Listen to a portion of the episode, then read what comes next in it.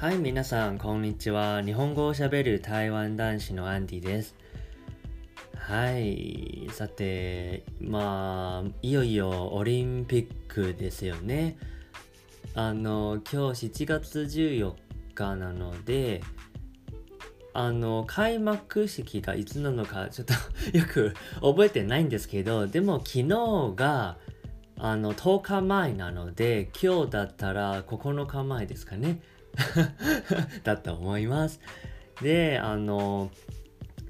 まあ、昨日出勤しました。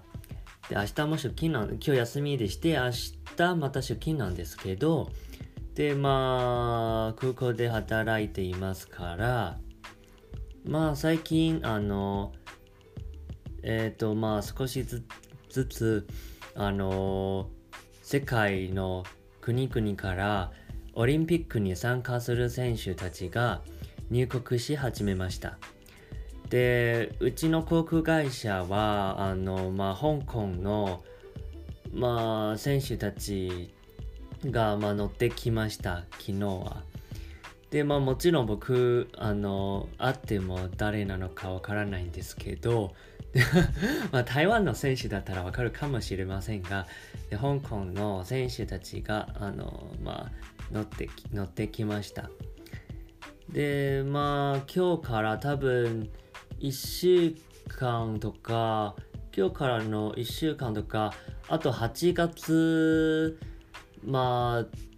ああのオリンピックが終わってから、あの選手たちがまた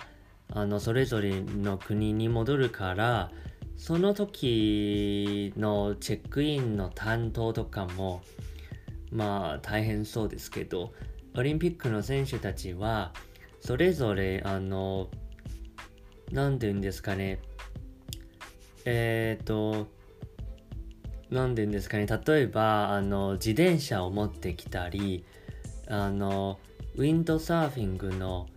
ボードみたいな、そういうあのスポーツの設備とかを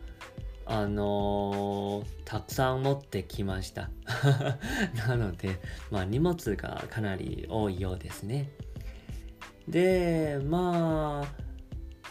そうですね、多分ちょっとニュース、最近ニュースあんまり見てないんですけど、多分東京オリンピックは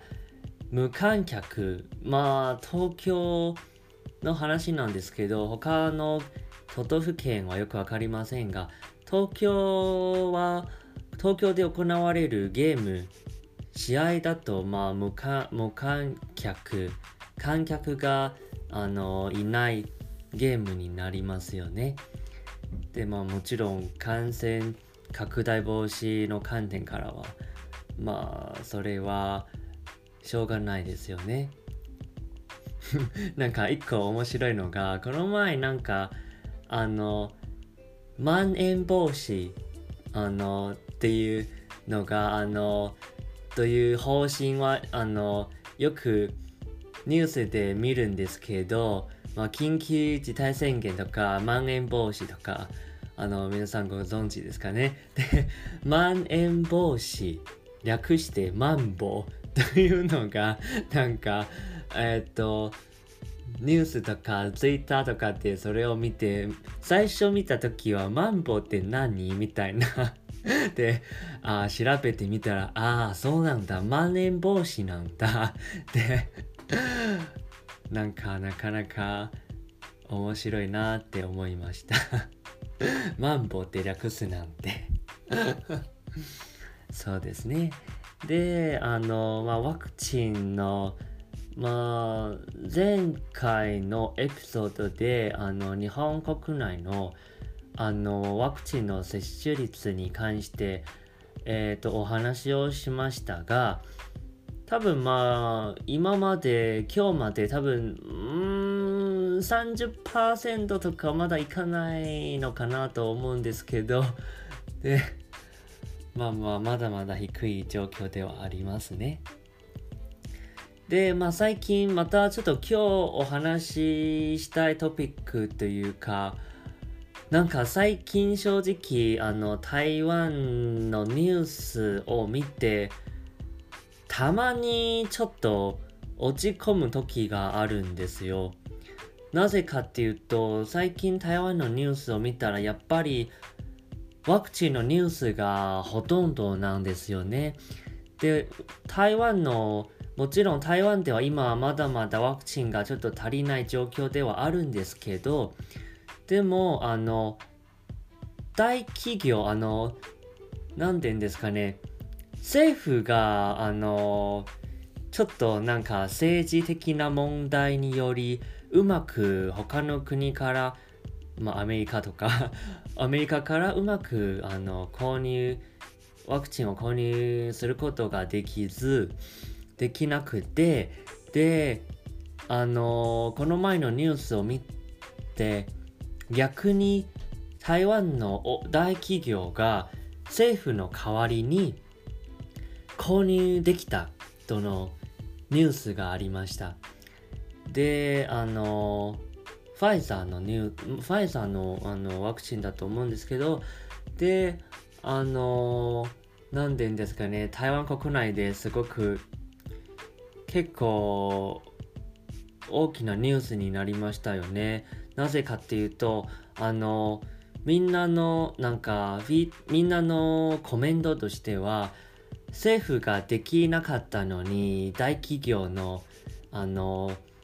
社長会長のような人ができた、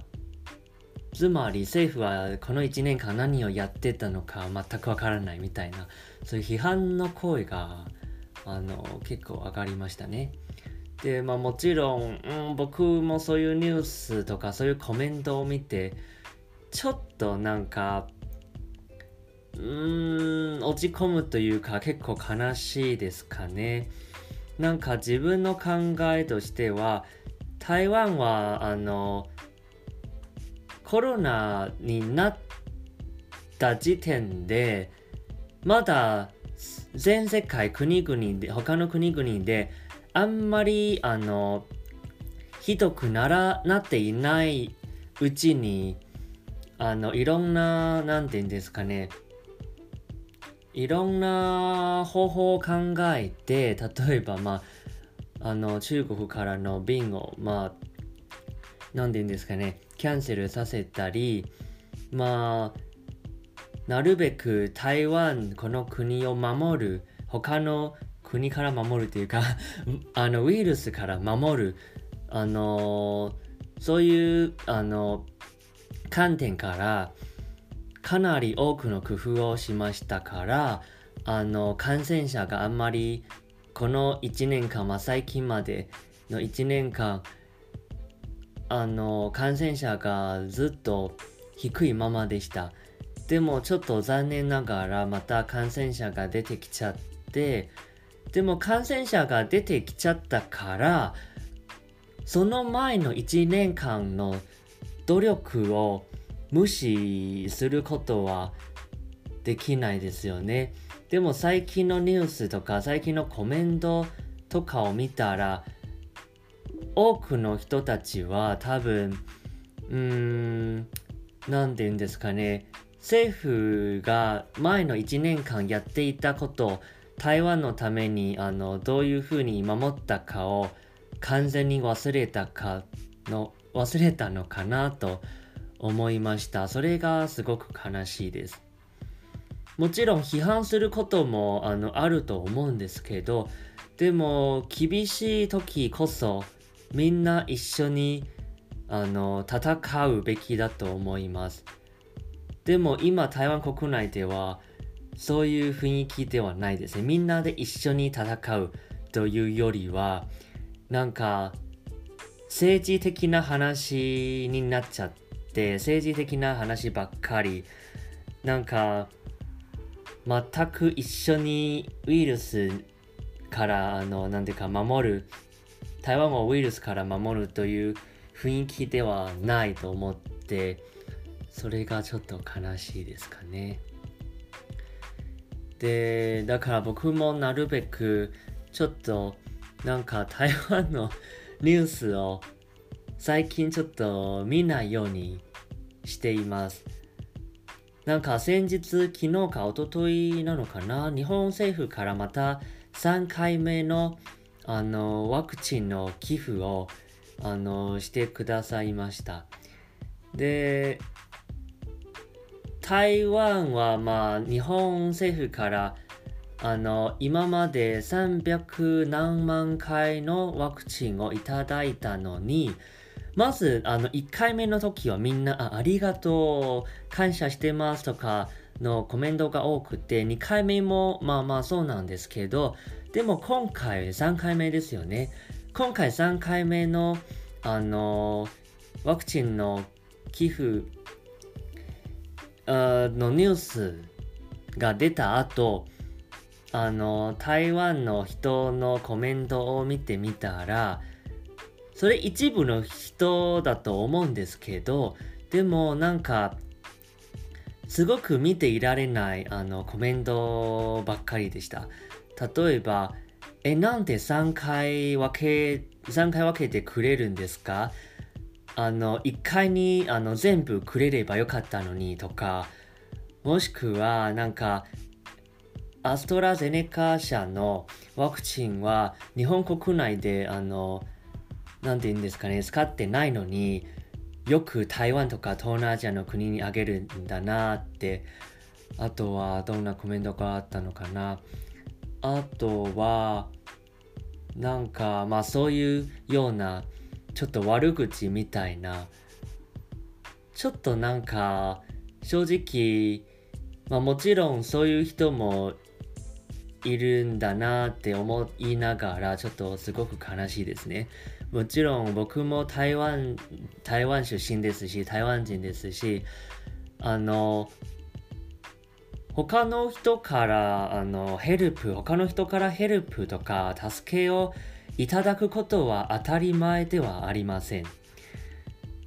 以前東日本大震災の時は台湾からあのまあもちろんお金たくさん寄付をしたんですけど、それもあくまでも台湾と日本は